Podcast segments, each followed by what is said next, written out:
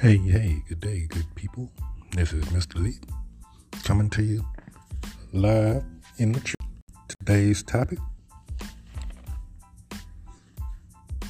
Why are people still being evicted? Although extensions are in place, and why are utilities still on the rise despite the natural disasters that have occurred? Let me know your insight.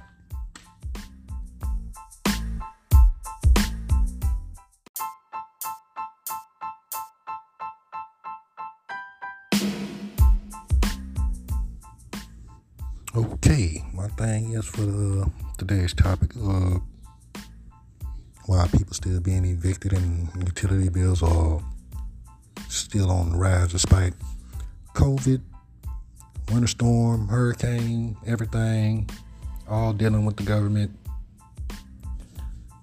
Not a conspiracy theorist, just saying my opinion.